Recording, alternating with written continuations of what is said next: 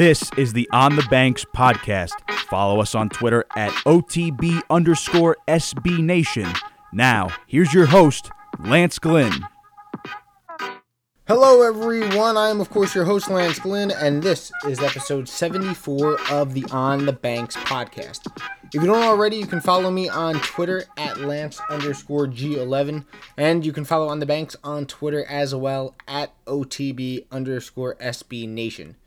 If you enjoy what we do with the On The Banks podcast, make sure to subscribe to us on Apple Podcasts. You can find us just by searching On The Banks. As we sit back, stay safe, and stay healthy, make sure to check out OnTheBanks.com for all your Rutgers sports news, opinions, and information. As I say to all my guests, I'll say the same to you, all of our great listeners. I hope everyone right now listening to the episode is currently safe and healthy and stays safe and healthy. I am very excited for episode 74 of the podcast. On this episode, I will be joined by four great guests, all of whom are here representing four Rutgers booster clubs that support football, men's and women's basketball, and wrestling. Joining me is Martin Allen, president of the Touchdown Club, Bob Manfre, president of the Cagers Club, Elliott Sacks, president of the Court Club, and David Bugen, president of the Scarlet Knights Wrestling Club. As you'll hear in our discussion coming up, joining any of these booster clubs is affordable, provides the Rutgers fans so many great benefits, and really introduces you to so many other Rutgers athletics fans. And it was also great to hear from all four of them their favorite memories surrounding the four sports that their clubs help and support. And I think joining any of these booster clubs, it gives you, the fan, the opportunity to help support so many of our great student athletes, both on and off the field, the mat, and the court. One of the more important benefits of joining one of these clubs is, I think, joining a booster club like the Court, Cagers, Touchdown, or Scarlet Knight Wrestling Club, it provides fans who join with a real sense of closeness to the programs, and it provides the fans with a spot in the teams behind the teams. Again, I want to thank all four for joining me on the podcast, and I hope you enjoy our discussion, and I hope our discussion helps push you, the listener, to hopefully joining one of these great booster clubs and helping to support the great student-athletes that represent our university so well. Up first is the president of the Rutgers Touchdown Club, supporting Coach Ciano and the Scarlet Knights football team. I am happy to be joined now by Martin Allen. Martin, appreciate you coming on. Thanks so much for joining me. Lance, thank you very much for having me. It's great to be here and great to talk to you about this club and an extraordinary year. And just want to start, and I'll probably end it this way, by telling everybody how to join the club, because I think that's always a good way to start. And go to RutgersTDClub.com/membership and hope that everybody joins and listens to us, and we'll give you some good reasons, hopefully, for that as we talk through this. Yeah, certainly. So, you know, Martin, I want to begin with the mission of the Touchdown Club, right? Obviously, an entity like it is designed to support the team, of course, but what do you as president, your board, your members, what do you aim to accomplish each season to help this program be the best it can be, both on and off the field?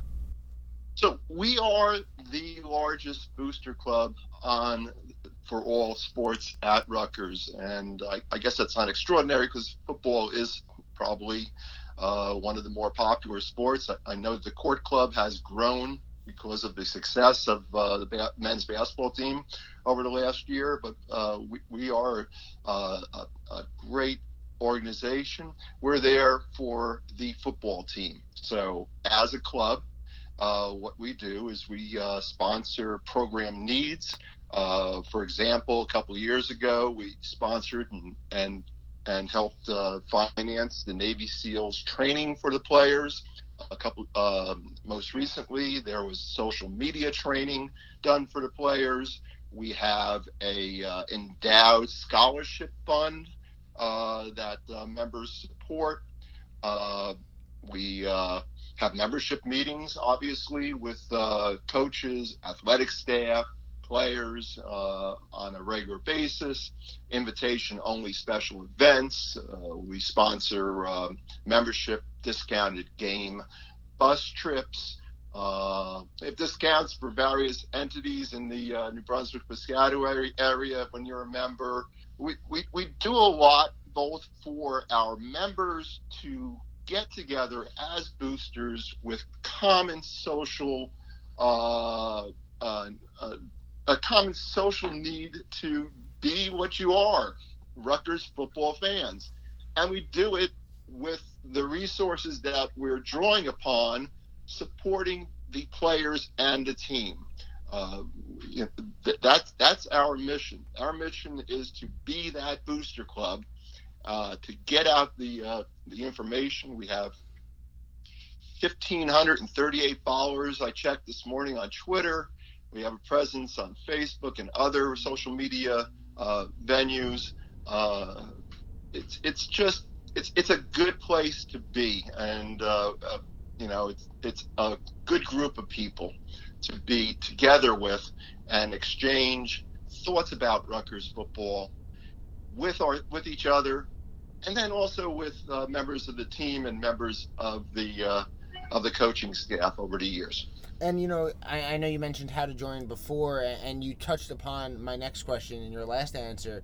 But, it's not just here's my money, take it and do with it, whatever with it. You provide so many benefits to your members. Do you want to go a little bit more in depth on those and what members can, or potential future members can expect upon joining the club? Sure. Like I said, number one thing here is we're a booster club. So although the members get certain benefits, if there is any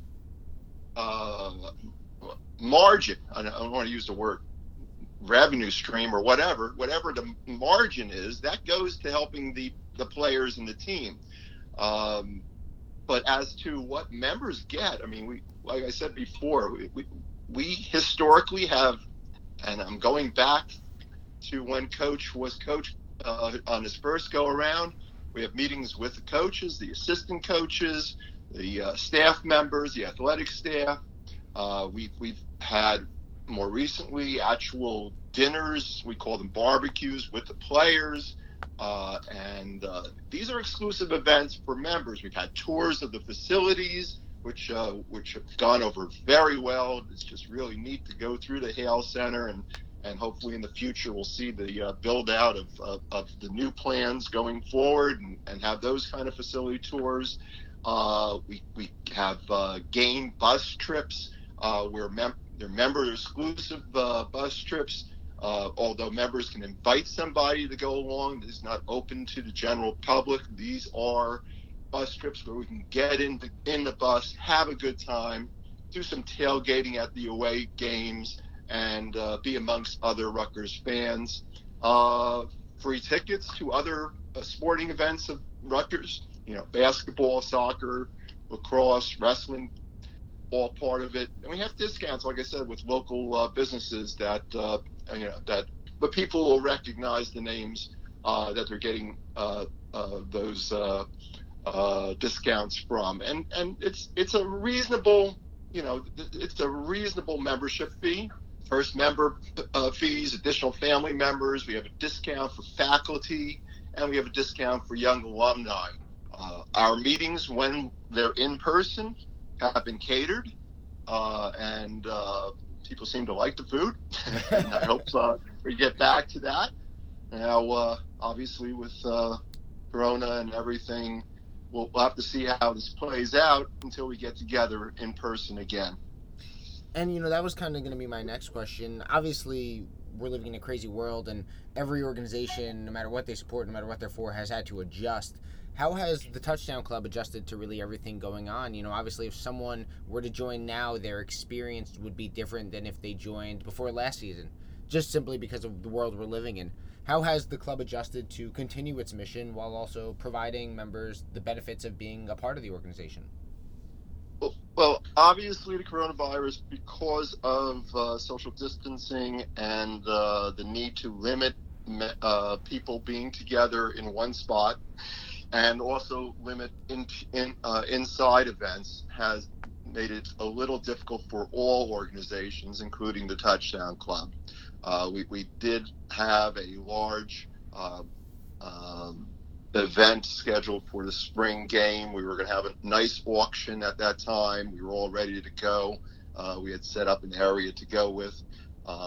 We presently have a ticket raffle running for the club seats, and we've had that for years. We're still running it. We have a license for it. We'll have to see how that plays out and how we're going to adjust that. As to team barbecues and in-person meetings, it's something that we're going to have to respect the virus and respect the limitations that we have. But as to membership meetings, I'm hoping, and I think that now with Coach and his staff, I think there seems to be a hint of real openness to having virtual meetings, somewhat almost like webinar meetings. Mm-hmm. I know we spoke to the prior coaching staff about this. There initially was some desire. I think it actually opens up a great opportunity. I know we have fans of Rutgers and alumni throughout the country who want to be able to participate and really take advantage of the meetings. And I think if we step now, and I think we will, into a virtual, remote, almost webinar event for membership meetings, we're going to see more participation, more members, and the ability to really grow the club that will hopefully last and continue well beyond the effects of the virus. So I'm kind of excited about that. And what I'm hoping is that someday we'll have those webinar-like virtual meetings at the same time, concurrently with in-person, small, local meetings, so that we can stretch out the membership and everybody can enjoy and have the interaction with coaches and assistant coaches and staff members that we have historically had. So, Martin, let's talk a little Rutgers football before I let you go. Obviously, Coach Ciano is back. I know you're excited about that, as am I, and I'm sure as are most Rutgers fans. Take me back to late November when we all found out. What was your initial reaction upon hearing of Coach's return? It was difficult in the sense that when you're the head of a booster club for any sport at any school, you have to politically be in the right place at the right time, if you know what I mean.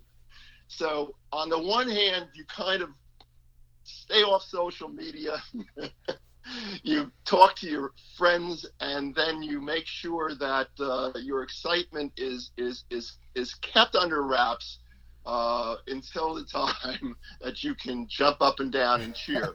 I was very, very, very excited by Coach coming back. I think Coach Ciano was the right pick from the beginning, but I had to really keep the powder dry amongst members and everybody while everything was going around, because we're a club. We're not. I mean, the wrestling club is a separate entity, but we're a club, and we're under the arm of the foundation and the university. And while the board are all volunteers, and take my word for it, we all have opinions.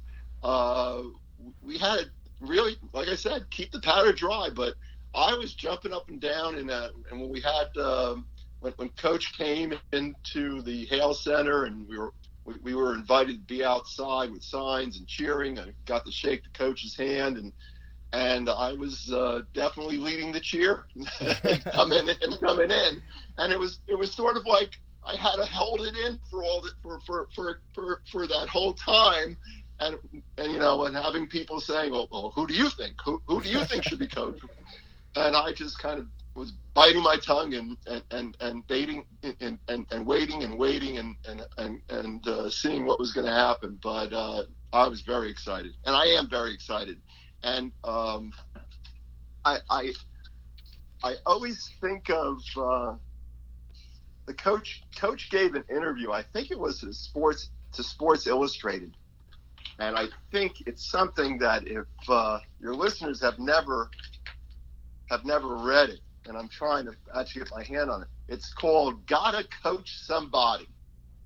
And you know, I hate to give a plug to another entity here, but it goes back to November 4th of 2014 in Sports Illustrated. And, you know, I think his coach says it all in there. He talks about, you know, what the changes were, and obviously that's back in 2014.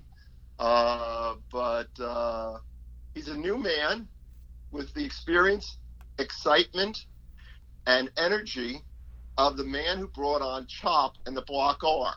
So I don't think we could have picked anybody better to come back home and coach the team. And look, Martin, you've been a fan of the program for a long time. Take me back to one or two of your favorite memories of Rutgers football. You know, give me a few moments that really stick out to you, or a few wins that you'll always remember. Well, obviously everybody will remember the Louisville game, and I was there with my late father-in-law, and it just was enormously exciting. I remember sitting in my office during the day and actually the night before, hearing about Coach Ciano delivering pizzas to the kids, to the students, and just the excitement of being there. And the other game is the South Florida game the following year. It just was magnificent. We just had such a good time, and I actually really, you know, I wish we could. I don't know if we ever will, but I actually enjoyed some of the academy games, and the excitement leading up to some of the academy games. When, you know, Coach Ciano talking about how special and how unusual it is to play the service academy. So I thought those games were always a special thing, and I don't know if we'll ever get back to doing it again, because it's always dangerous and unpredictable what you face, but those are just a couple things that I think of, you know, those couple games and those events. You know, Martin, I'll let you go on this one. You know, what's your message to the fan who is kind of on the fence about joining the Touchdown Club, someone going back and forth? What would you say to them? Why should they become a member of the Touchdown Club? This is an organization where you can be in a room of other fans of Rutgers football, an organization where you know that you get to talk about everything that has to do with Rutgers football. These are people who have likes and dislikes and will debate and be honest. And what's really great, and has always been great, going from every coach that I've been a member of the club under, is that the staff, and this goes back to Coach Ciano's original years there and before. The staff comes in, and it's sort of like what's said at the club stays at the club, and it's actually really neat to actually sit down and have that honest conversation with assistant coaches, with the athletic department, and with the coach and staff. So I really encourage everybody to go to RutgersTDClub.com/membership. Join up. I say this again and again on Twitter, because I run the Twitter account. That's my favorite. I mean, people meet me, and I don't want to tell them how old I am because I'm running a Twitter account. But I run the Twitter account. We have 1,538 followers on Twitter. I wish I had 1,538 followers who were members. I would be overjoyed, because what we do, and it's very important, and it's going to be very important this year, no matter what happens with the Big Ten or what happens with football, the NCAA and college football this year. We want to make sure that this program is successful. Become a member. We're going to do everything we can to help the program with funds and revenue, and help them build what they need to build and be a successful championship program, because I believe in the coach. We just got to keep on chopping. We're going to be national champions. Martin Allen, president of the Rutgers Touchdown Club. Martin, I really appreciate the time. Stay safe, and of course, most importantly, stay healthy, my friend. And once again, thank you so much for joining me on the podcast. Lance, thank you very much for the time. I greatly appreciate it. Go Rutgers. Shop, guys. Our next guest on episode 74 of the On The Banks podcast is the president of the Rutgers Court Club, Elliott Sacks. Elliott, appreciate you coming on the podcast. Thanks so much for joining me today. Thank you so much, Lance, for having me on. So, Elliott, I'd love to start with diving into the purpose and mission of the Court Club. Obviously, the organization's goal is to support the student athletes and the program as a whole, but can you go further into the mission of the club and how you, the board, and the members look to achieve your goals so you can help the program be the best it could on and off the court? Absolutely. So the main purpose of the Court Club is to support men's basketball. And when I say support, I'm talking about a financial commitment to the men's basketball program, what we like to call funding Coach Pikiell's passion projects. So there's a occasion where the basketball program may want to purchase something, might not be in the budget, and the Court Club is there to help from a financial standpoint so that the coaching staff and the basketball program can purchase those types of things. If I can let you know, just this past season, the Court Club has donated a record $37,300 to the men's basketball program. And with that money, the basketball program purchased a golf cart. And it's not just a golf cart. It looks like it's about an 8-seat golf cart that they can use around the Livingston campus to drive, for example, recruits or recruits and families or any other transportation needs that the program may need around the Livingston campus. So that's really the mission of the Court Club, is to support the basketball program with a financial commitment. And how could someone go about joining the club? How can they become a part of the organization if they wish to, join in supporting the men's basketball program? Yes. So what you could do is we have a website, RutgersCourtClub.com, and on that website there is a tab for membership, and you could go under the membership tab and just follow the instructions there. If there are any questions, you could also email the Court Club at RutgersCourtClub@AOL.com. Those are the two primary methods that you could use to get a hold of the Court Club and to join the Court Club. Just also want to let you know that we also have a social media presence. Facebook is at Rutgers Court Club. Twitter is at R Court Club. And like I mentioned, our website is RutgersCourtClub.com. And so, Elliott, in terms of membership experience, which, look, is so different because of everything going on in society than it would be if, none of this was happening, what can fans expect when they join, especially, as we look towards the 2020-2021 year? What benefits can they look forward to as members?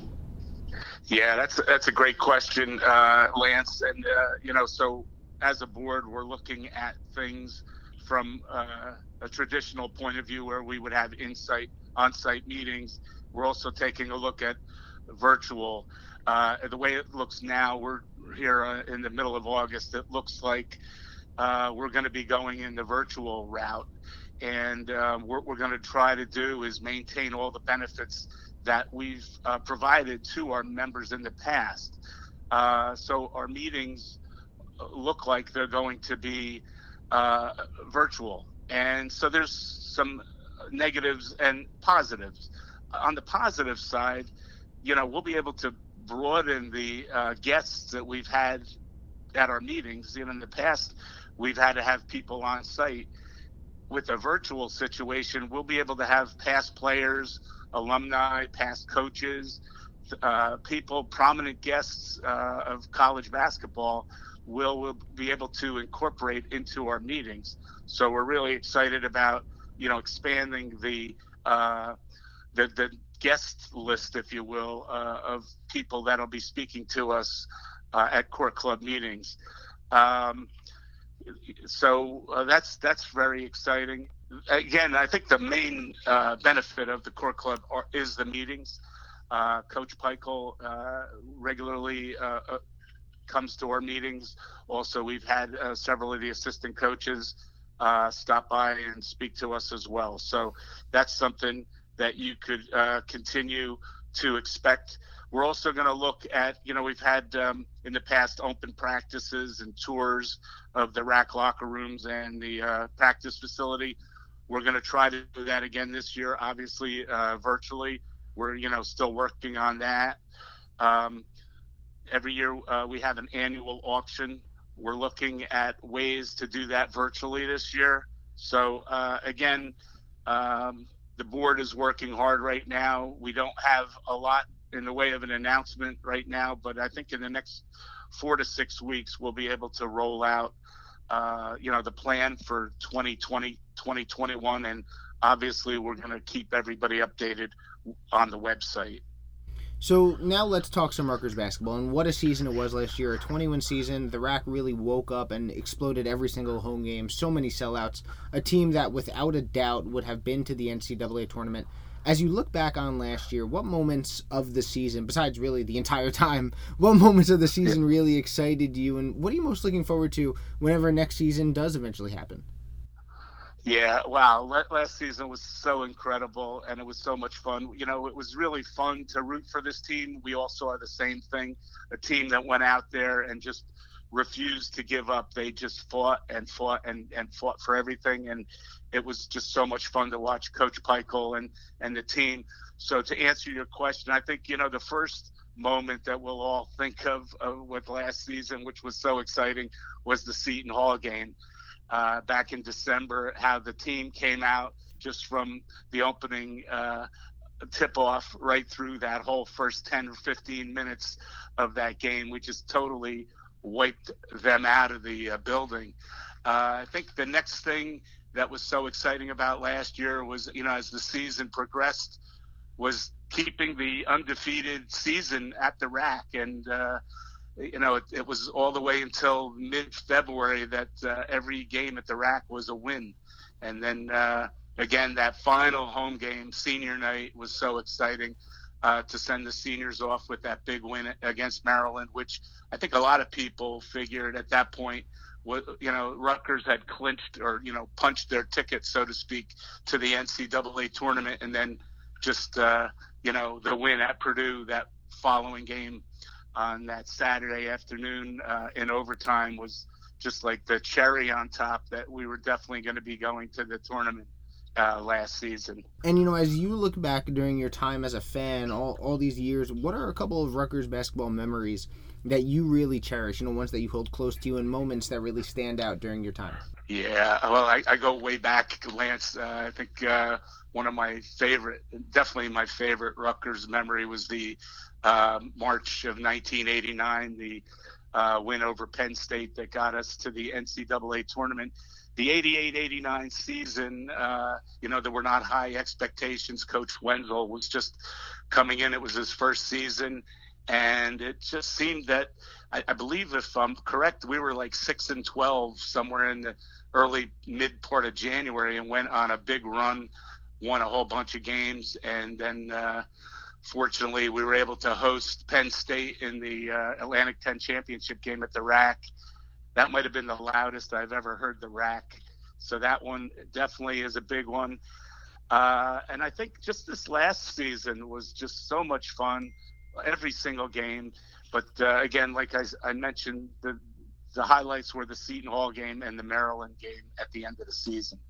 So Elliott, last one from me. For those right now that are thinking about joining the Court Club and supporting the men's basketball program but might be on the fence, what's your message to them as to why they should take that next step and ultimately join the club and help support both the program overall and, of course, the student athletes in it? Absolutely. A great question. So I think anybody who's watched our team and watched Coach Pikiell, what he has taken, what he inherited in the first four seasons and where he's taken the program to, you know, it's never too late to jump on the bandwagon. And, you know, we're an NCAA quality team. And, you know, I think we can all agree at this point, we're a top half of the Big Ten type of team. And I think, at this point, you know, it's the question is how high up the ladder can we go? You know, the Coach Pikiell has obviously done a great job recruiting, brought in top shelf, not only top shelf players, but top shelf kids. and these kids want to work hard, they want to get better. And so at this point, I think it's a really good time to jump on the bandwagon, go to RutgersCourtClub.com, join our club, and I think you'll really enjoy interacting with other men's basketball fans as well as our coaching staff and players. President of the Rutgers Court Club, Elliott Sacks. Elliott, I appreciate you coming on the podcast. Thank you so much for the time. And, of course, especially in this time right now, most importantly, stay safe and stay healthy. Thanks, Lance, and to you and your listeners as well. Stay safe and be well. Next up on episode 74 of the OTB podcast is the president of the Scarlet Knights Wrestling Club, David Bugen. David, thanks so much for coming on the podcast and joining me today. Oh, Lance, it's a pleasure, and it's kind that you say I'm the president, but really the SKWC is run by an outstanding board and an executive committee that are really some of the best graduates and some of the best fans of Rutgers that really do a lot for the student athletes and for growing the wrestling community. So it's really a combination of things. Really led by Coach Fidel, and I've just been fortunate to be in the role of a president for a while, and but it's really a lot of great people that have done a lot of good things. So let's talk about the SKWC. You know, I want to talk about the mission of it. Now, obviously the goal is to support the team and the student athletes, but how does the club go about reaching that goal and helping the program be the best that it could be, both on and off the mat? Well, the SKWC is a 501c3 charitable organization, and our mission is to grow amateur wrestling in New Jersey. And with COVID and all the changes that have occurred, Scott has given us really 5 things to focus on this year. And number 1 is to grow the SKWC and the Rutgers wrestling family. And I think we all recognize over the last 5 or 6 years that has really grown. I mean, last year we were number 4 in attendance. We have one of the best environments for collegiate wrestling in the country, and we really reach out in all areas. And Jason Newcomb, who heads our social committees, has just done a great job connecting Rutgers fans and general wrestling fans. And one thing that really shows that is last year we had a social during the Big Ten where we sold out the Rutgers Club, and there was over 300 New Jersey and Rutgers wrestling fans there, and we were all watching the Rutgers-Purdue basketball game on a series of TVs. And when we won that, we got so excited, and it's just bringing the whole family together and all Rutgers sports fans. The second mission, the second real focus is mentoring. Because our real focus is not the 5 or 6 years the kids have in college, but to make sure they succeed for the next 60 years in life. And the mentoring program is really headed by Josh Gross, who was the original founder of the SKWC. And really over the last 5 years, more than 20 of our guys have gotten, the SKWC has gotten them jobs. Everywhere from Wall Street to ADP to technology companies to teaching to law enforcement to healthcare to coaching to helping some guys get into grad school, and it's really been an amazing thing. And one of the most things we were proud about last year was the team got their best GPA ever, over a 3.0, and that had a lot to do with the coaches, the mentors, but really most importantly, Scott Walker, who was the academic advisor. So mentoring and helping these kids succeed, because wrestling is really an amateur sport, and no one is going to become a professional wrestler, so these kids really focus on their future. The third thing is to carry out our mission to advance amateur wrestling in New Jersey, and that is done through high school clinics, summer camps, coaches' clinics where the coaches put on clinics for the high school coaches, preseason clinics for wrestlers, as well as general community service by our team to show leadership throughout New Jersey. And they volunteer at facilities for the autistic, Embrace Kids, cleaning up New Brunswick, blood drives. Jordan Pagano even went to Jamaica to deliver shoes. We're soles on shoes. We're soles on soles. Where kids may have, young kids may have a size 7 foot and they only have a size 2 shoe. So it's really giving back, but developing clinics around the state and with the SKWC Youth Club.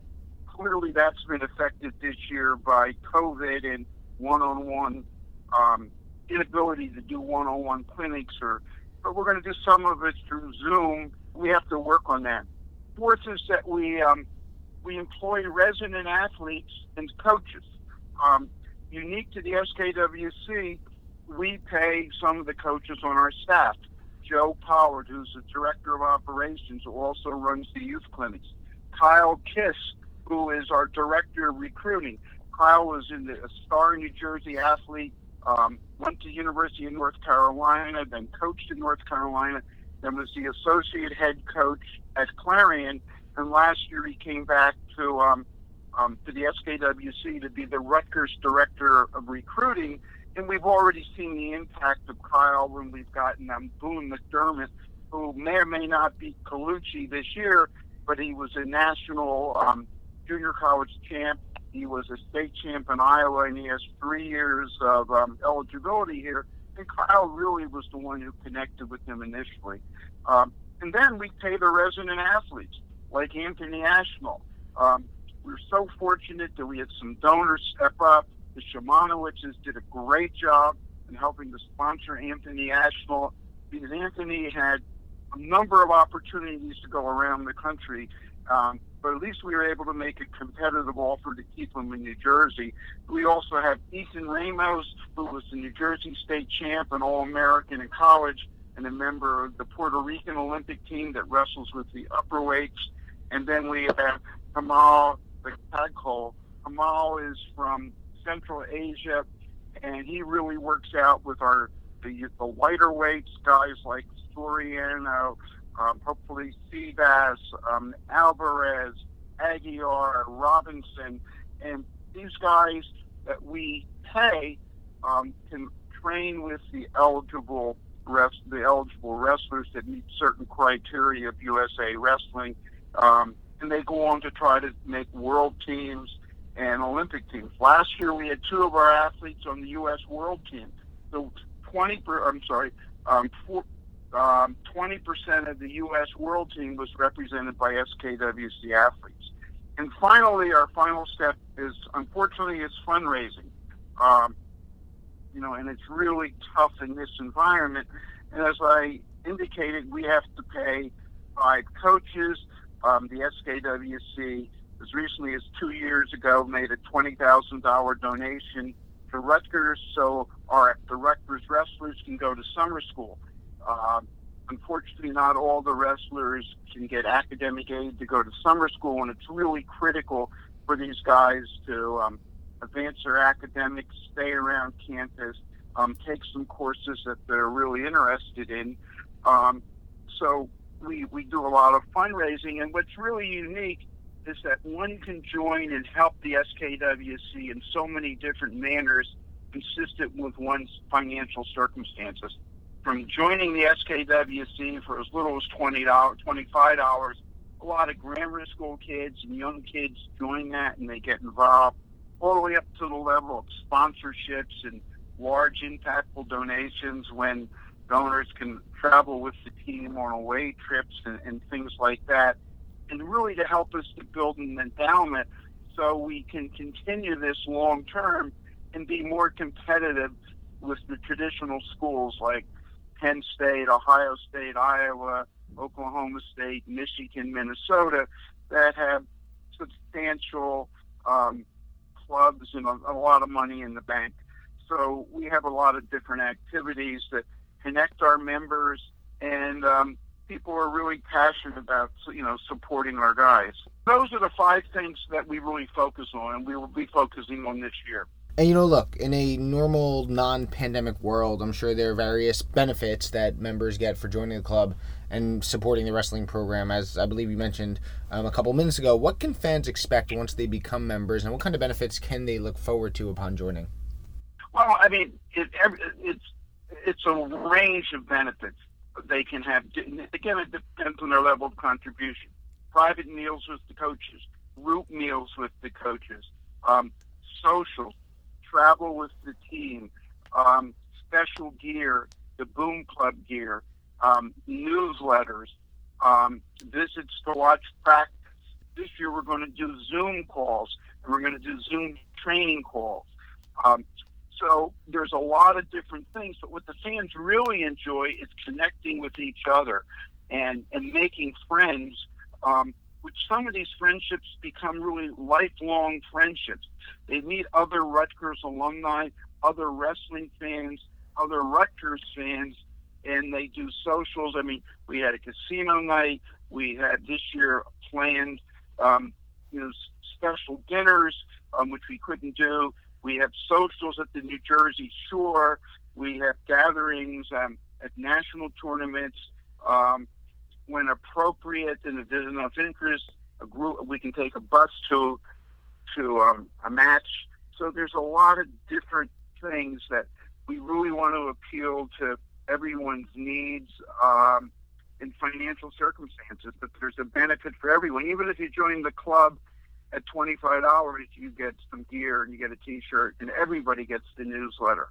And this year, when we do Zoom meetings, we expect to have live Q&A with some of the coaches and some of the graduate wrestlers that are now giving back. I mean, it's really unique. There's about 6 or 7 former wrestlers that are coaching either in high school or college. I mean, Harry Turner, who was a resident athlete, is the head coach at New Jersey City University. Billy Ashnault is coaching, head coach at CBA. Billy Smith is up at High Point. Joey Langel is at East Brunswick. Pafumi's at St. Peter's. Nick Ravina is coaching part-time at New Jersey City University. I mean, it goes on.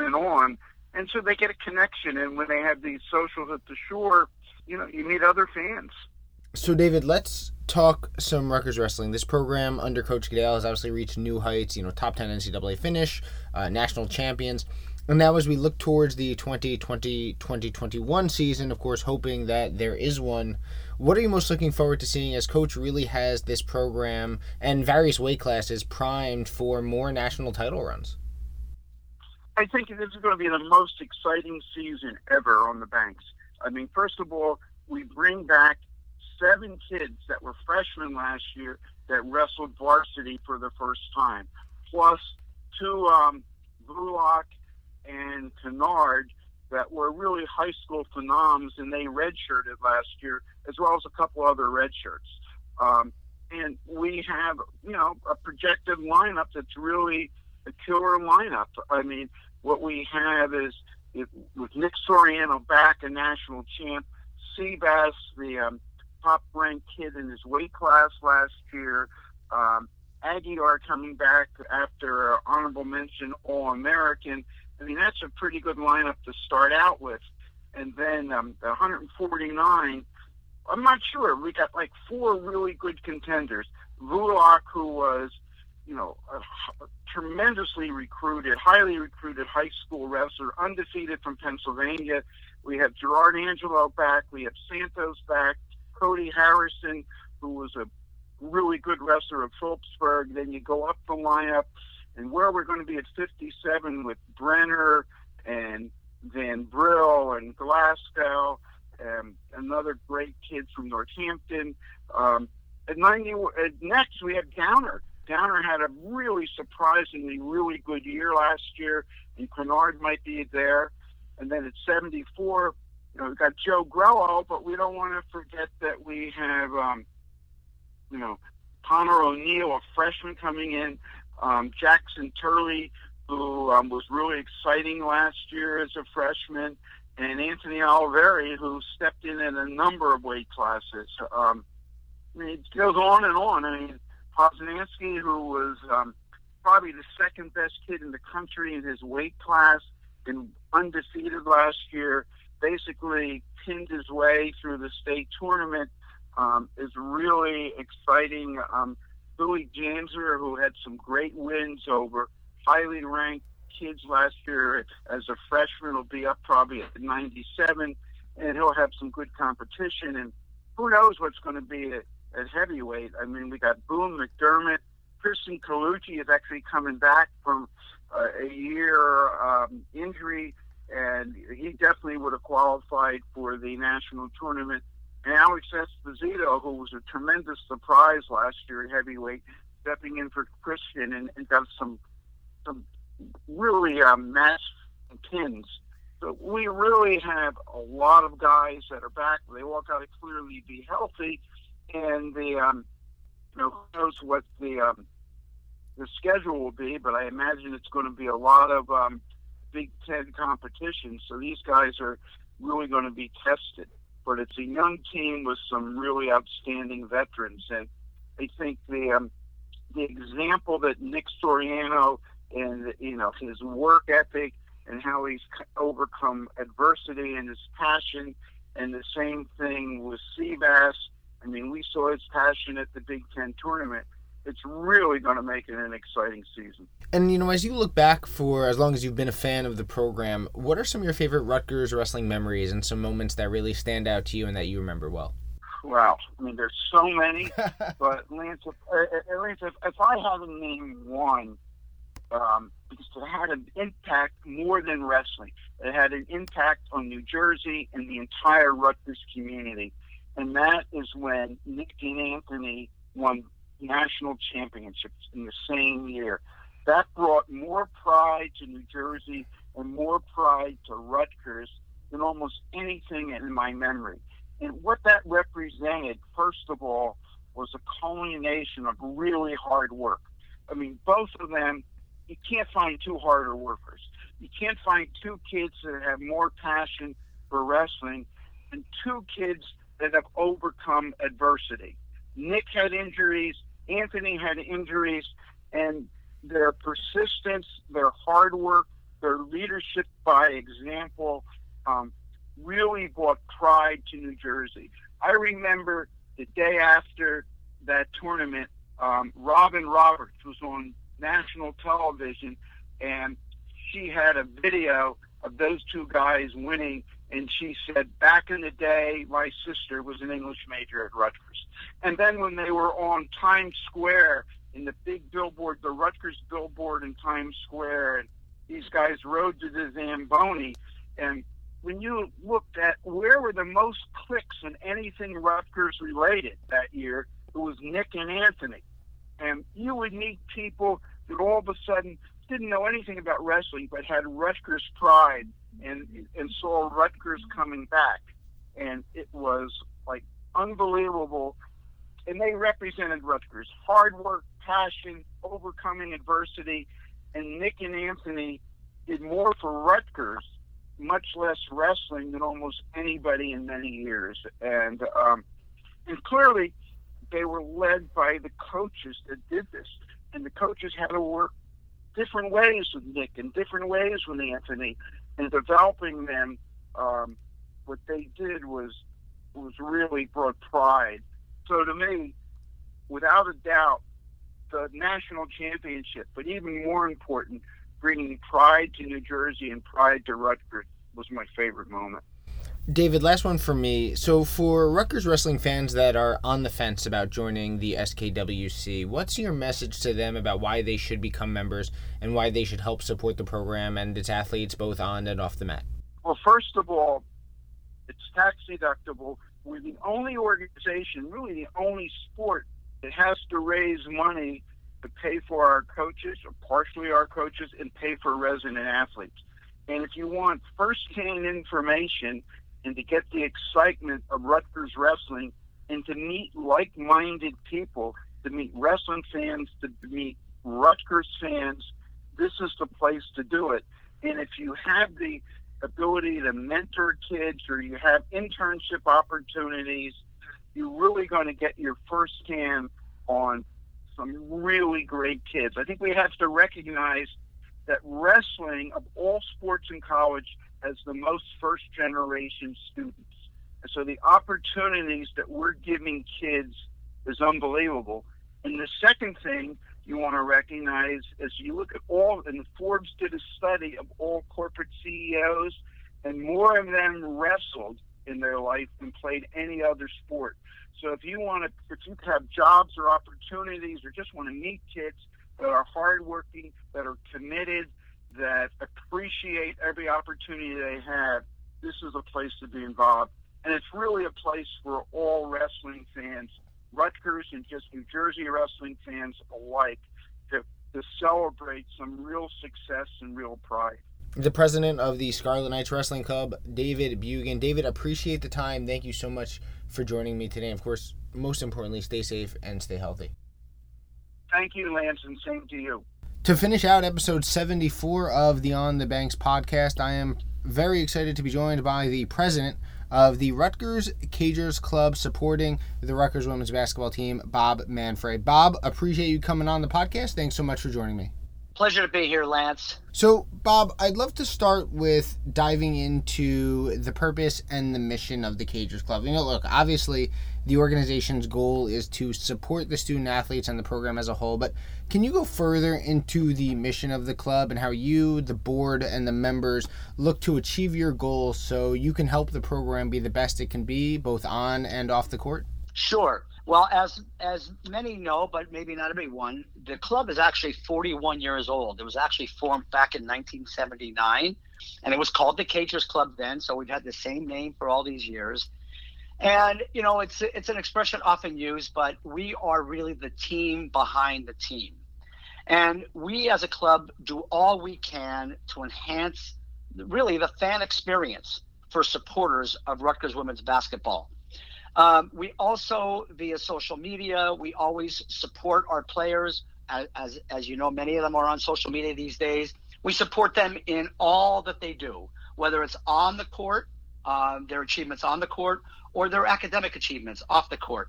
Many of our club members, including myself, actually are sponsor scholarships for the players to help with their education. Mine this past year, or past couple of years, was Tyler Scaife, and when Tyler graduated, I became a scholarship donor for Zippy Broughton. And so we really not only support them on the court, but we support them off the court in their academic achievements. And as Rutgers women's basketball fans, if they're listening to the podcast and they want to get involved, how can someone go about joining the Cagers Club? How can they become a part of this organization to help better women's basketball? Sure. We have our own website, which is www.cagersclub.com. And we also have our Facebook page at Cagers Club. And we're very active in social media on Facebook, in addition to our own webpage, as I mentioned. It's mentioned on the Facebook page, but there's an actual link to the form that you can access on our website, CagersClub.com. And the form is usually updated around this time of year. With the current pandemic, we haven't updated for the upcoming season because we don't know the status of the upcoming season yet. But generally, there's not many changes made from year to year. So if one wanted to join the Cagers for the upcoming year, you would be able to download even last year's form. And all the information is on the form as to where to send your check, and the post office box to send it to, and how to join. And that's how you kickstart getting started as a Cager Club member. And, you know, you mentioned it, right? There's a lot of uncertainty, obviously, going into next season for every sport, you know, in college athletics, not just women's basketball. And in terms of membership experience, I feel like it's so different now, or at least for this upcoming season, than it would have been last season just because of everything going on. What can fans expect when they join, both if they would have joined last season, if they were to join this coming season? What benefits can they look forward to as members of the Cagers Club? Well, as members of the Cagers Club, there's a few highlights I wanted to point out. Number one, during a normal year, during a normal season, beginning usually in November and one each month, we have what are called Cager Club huddles. And these are actually, all members are invited to attend for either a lunch or sometimes even a breakfast, depending upon the time of a home game. And these are conducted and held in the Athletic Performance Center, the R.W. Barnabas Health Athletic Performance Center, which, as you know, opened up last season, the beginning of last season. And each month at one of these huddles, we have either a member of the coaching staff give us a kind of a chalk talk of the opponent that day, or we will have one of the trainers talk about what's involved in his or her job in terms of taking care of the health of the staff members. We've had the strength and conditioning coach talk to us.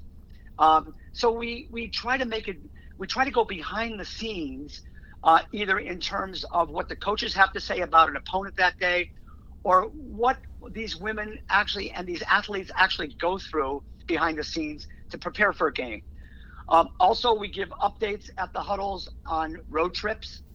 Now, it was really nice when we were in the Big East, because I actually, being a Cager member for a long time, used to be in charge of travel to road games. And so when we were in the Big East, obviously games to Providence, St. John's, Seton Hall, there were many per year. Now, because of the logistically, we run road trips normally only to Penn State and to Maryland, because those are reachable by bus. And also at the huddles, we have an opportunity for all of our members to bid on RU athletic gear, the proceeds going to the Cagers Club. And the Cagers Club, by the way, I should mention, also supports an endowed scholarship for a player each year. But I think most importantly at these huddles, you get a chance to meet other people who are passionate about women's basketball, not only Rutgers women's basketball, but generally, you know, collegiate women's basketball, both in and out of the Big Ten. Other benefits include Scarlet Fever, as well as the bookstore give a % discount on any of the clothing in their stores to Cager members. So those are some of the benefits that we enjoy. So, Bob, let's talk about some Rutgers women's basketball now. It was a very fun season last year. Some big wins, notably one that comes to mind for me is that home win against Iowa towards the tail end of the year. The women were, look, they were definitely headed back to the NCAA tournament had it happened. What really excited you about the team last year, and what are you most looking forward to next season, whenever that next season does end up happening? So, I mean, last season was just tremendous. I mean, we had 22 wins overall. We were 14-2 at the RAC at home, which really was the best home record in 10 years since 2010, 2011. As many know, we won the Junkanoo Jam Championship in the Bahamas. That was a nice two-game tournament, but we came with a win. We placed in fifth place in the Big Ten overall, which is a very, very tough conference, as you know. We ended the season with a nationally ranked defense. Of course, that's one of Coach Stringer's, you know, fortes, his defense. And, of course, we had an All-American and the Big Ten scoring champion in Arella Guirantes. So last season was just brilliant. And, of course, as we all know, it ended with a thud, not because of anybody on the team or the coaching staff, but because of the pandemic. You know, they were guaranteed to go to the NCAA tournament, and we were all disappointed that that didn't happen. Now, looking forward to this season, although we're going to miss the departures of three of our seniors, point guard KK Sanders, our post player Jordan Wallace, and our three-point specialist Danielle Migliori, we've recruited very well. The coaching staff, I got to give them kudos, recruiting really a great class coming in, 8th ranked in the nation, including an outstanding freshman point guard from Philly named Diamond Johnson. We've got a number of big post players coming in. Without going into all the names, 6'3", 6'4", and we just got a recruit to join from Senegal, who's actually 6'6" in stature.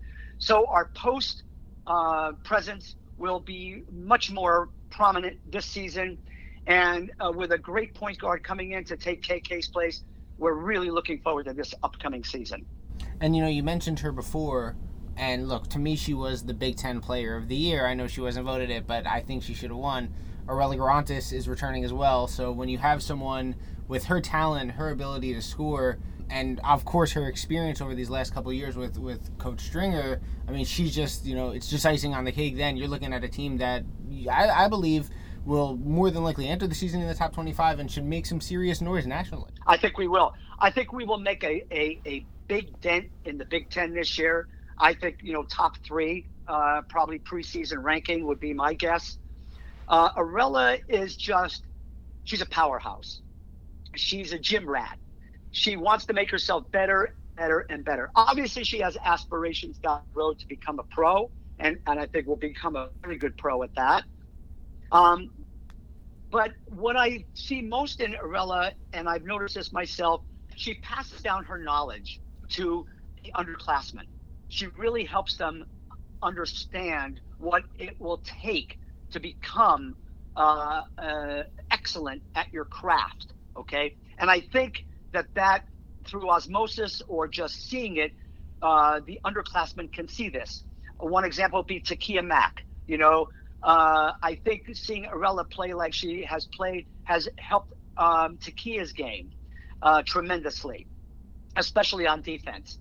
I mean, Arella is just a prime example.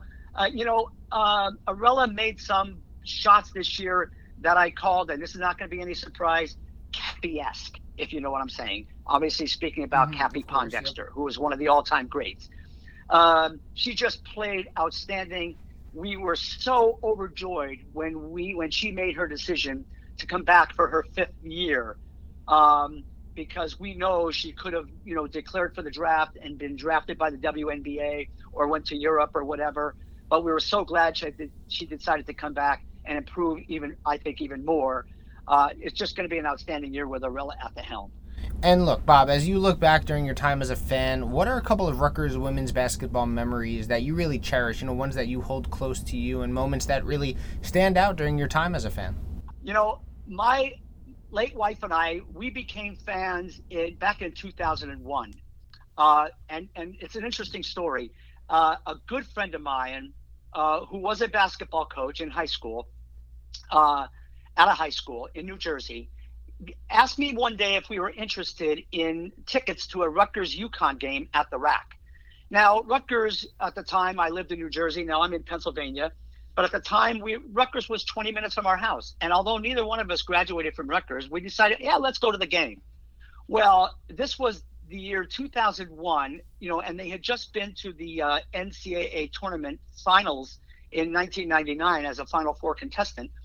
And we were just amazed at the way these women played.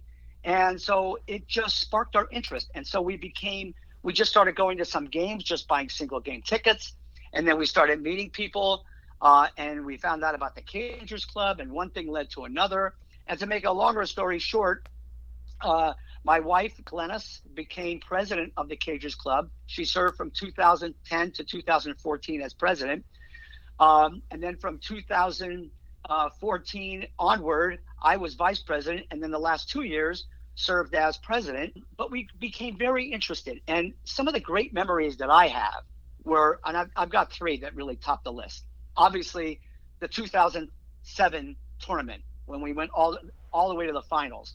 Starting off with East Carolina, and then beating Michigan State on their home court in East Lansing, and then obviously, who can forget the tremendous win in Greensboro over Duke, who I believe was undefeated or number one in the nation at the time. That was followed up by a pretty easy victory over Arizona State to go to the Final Four. And then, meeting Sylvia Fowles at LSU. Kia Vaughn just dominated her in that game. And then, of course, we were in Cleveland for the final game against Tennessee. And although it was a very tough game, and we thought we could pull it out at the end, Tennessee was just a little bit too much for us. So that was obviously a very, very good year. Obviously, next on my list, as I mentioned earlier, Tyler Scaife, who was one of my scholarship recipients in 2004, winning the WNIT tournament. We started off with a great double overtime win against Seton Hall at the RAC, then on to Bowling Green with a victory, then down to USF with a victory. And then we had to travel all the way to El Paso to meet University of Texas El Paso.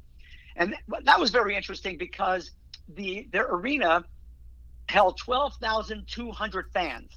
And there were exactly 12,180 UTEP fans and about 20 of us. And it was amazing. We were ahead by 16 points at the half.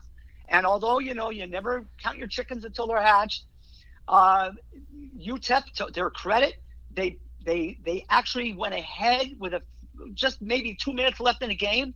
And with the game tied and 8 seconds to go in the game, with Rutgers getting the ball inbounds, the ball was inbounded to Tyler Scaife, and she dribbled the entire length of the court and made the winning basket to put Rutgers ahead for good with about 2 seconds to go. And we stopped UTEP on their inbounds, and that was it. So it was just a great – and that was Tyler's freshman year. And as many people know, Tyler went on to become the second leading all-time scorer in Rutgers women's basketball history, surpassing Cappie Pondexter. And finally, I just want to mention this one because it's personal for me. The date was January 13th, 2018, against Minnesota at the RAC. As I mentioned before, I mentioned my late wife, Glennis. She had just passed away in November of 2017 that year. And she was being honored posthumously that night on January 13th, 2018, as an honorary coach. And obviously I was representing her, you know, on the court that night.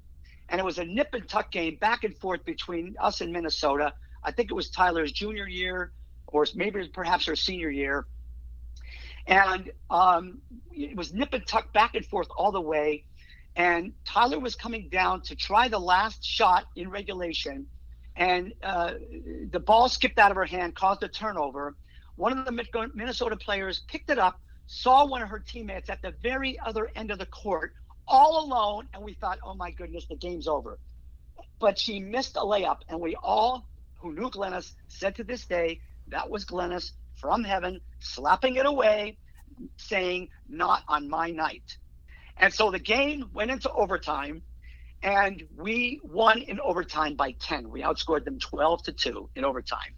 So obviously that's a memory I can't shake because it was very perfect for me that night. Most definitely, Bob. So last one from me. For those right now thinking about joining the Cagers Club and supporting the women's basketball program, what's your message to them as to why they should take that next step and ultimately join the club and help the women succeed both on and off the court? You will meet more people than you'll ever imagine your life who just are passionate about women's basketball.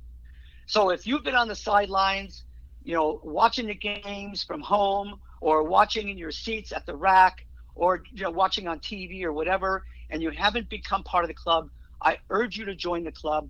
You will learn more about the game of basketball, about the Rutgers women's basketball team, all the ins and outs, the behind the scenes. You just can't imagine what these women and these student athletes go through to prepare for these games. We have a lot of fun at our huddles. I've met more friends through Rutgers women's basketball and the Cagers Club than I ever have in my life. I have lifelong friendships with these people, and it's just an amazing social event. And I can't say enough about the club and what you will learn about basketball and what it means to be a Cager member. President of the Rutgers Cagers Club, Bob Manfre. Bob, appreciate you coming on the podcast. Thanks so much for the time. And, of course, during this time, stay safe and, most importantly, stay healthy. Anytime, Lance. You do the same, and go RU. I want to thank Bob, Martin, David, and Elliott for coming on the podcast, talking about the four booster clubs they represent, and for looking back on some of their favorite Rutgers athletics memories. I'm sure as we all listened to those memories, we all remember the exciting times of Nick and Anthony's national titles, the 2006 Louisville game, Rutgers women's basketball's run to the NCAA championship game, and all the excitement that this past men's basketball season brought. What stuck with me most upon speaking with all four of them is the common theme of relationship building that comes with all these booster clubs. All of them mentioned at one time or another in our discussion how many friends they've made through the clubs, all the events that give Rutgers fans the opportunities to socialize with other Rutgers fans, and the relationships that they've built just by being members. I think the Rutgers fan base is a real tight-knit community. You know, we have our disagreements on what is good for the programs and what is not, but we are always the first ones to back each other up when fans of other Big Ten teams try to put our athletic programs down. Our booster clubs are a great way to take that online friendship to an in-person one, of course in a normal year, while helping our programs be the best that they could be. Once again, it was a pleasure having David, Bob, Elliott, and Martin on to talk about the SKWC, Cagers Club, Court Club, and Touchdown Club. While college sports right now might be in a standstill, they and so many others do all they can to help support Rutgers athletics programs. And of course, they and so many others do their part to help achieve and maintain success in sports here on The Banks. Follow On The Banks on Twitter at @OTB_SB Nation and subscribe to us on Apple Podcasts. Just search On The Banks Podcast.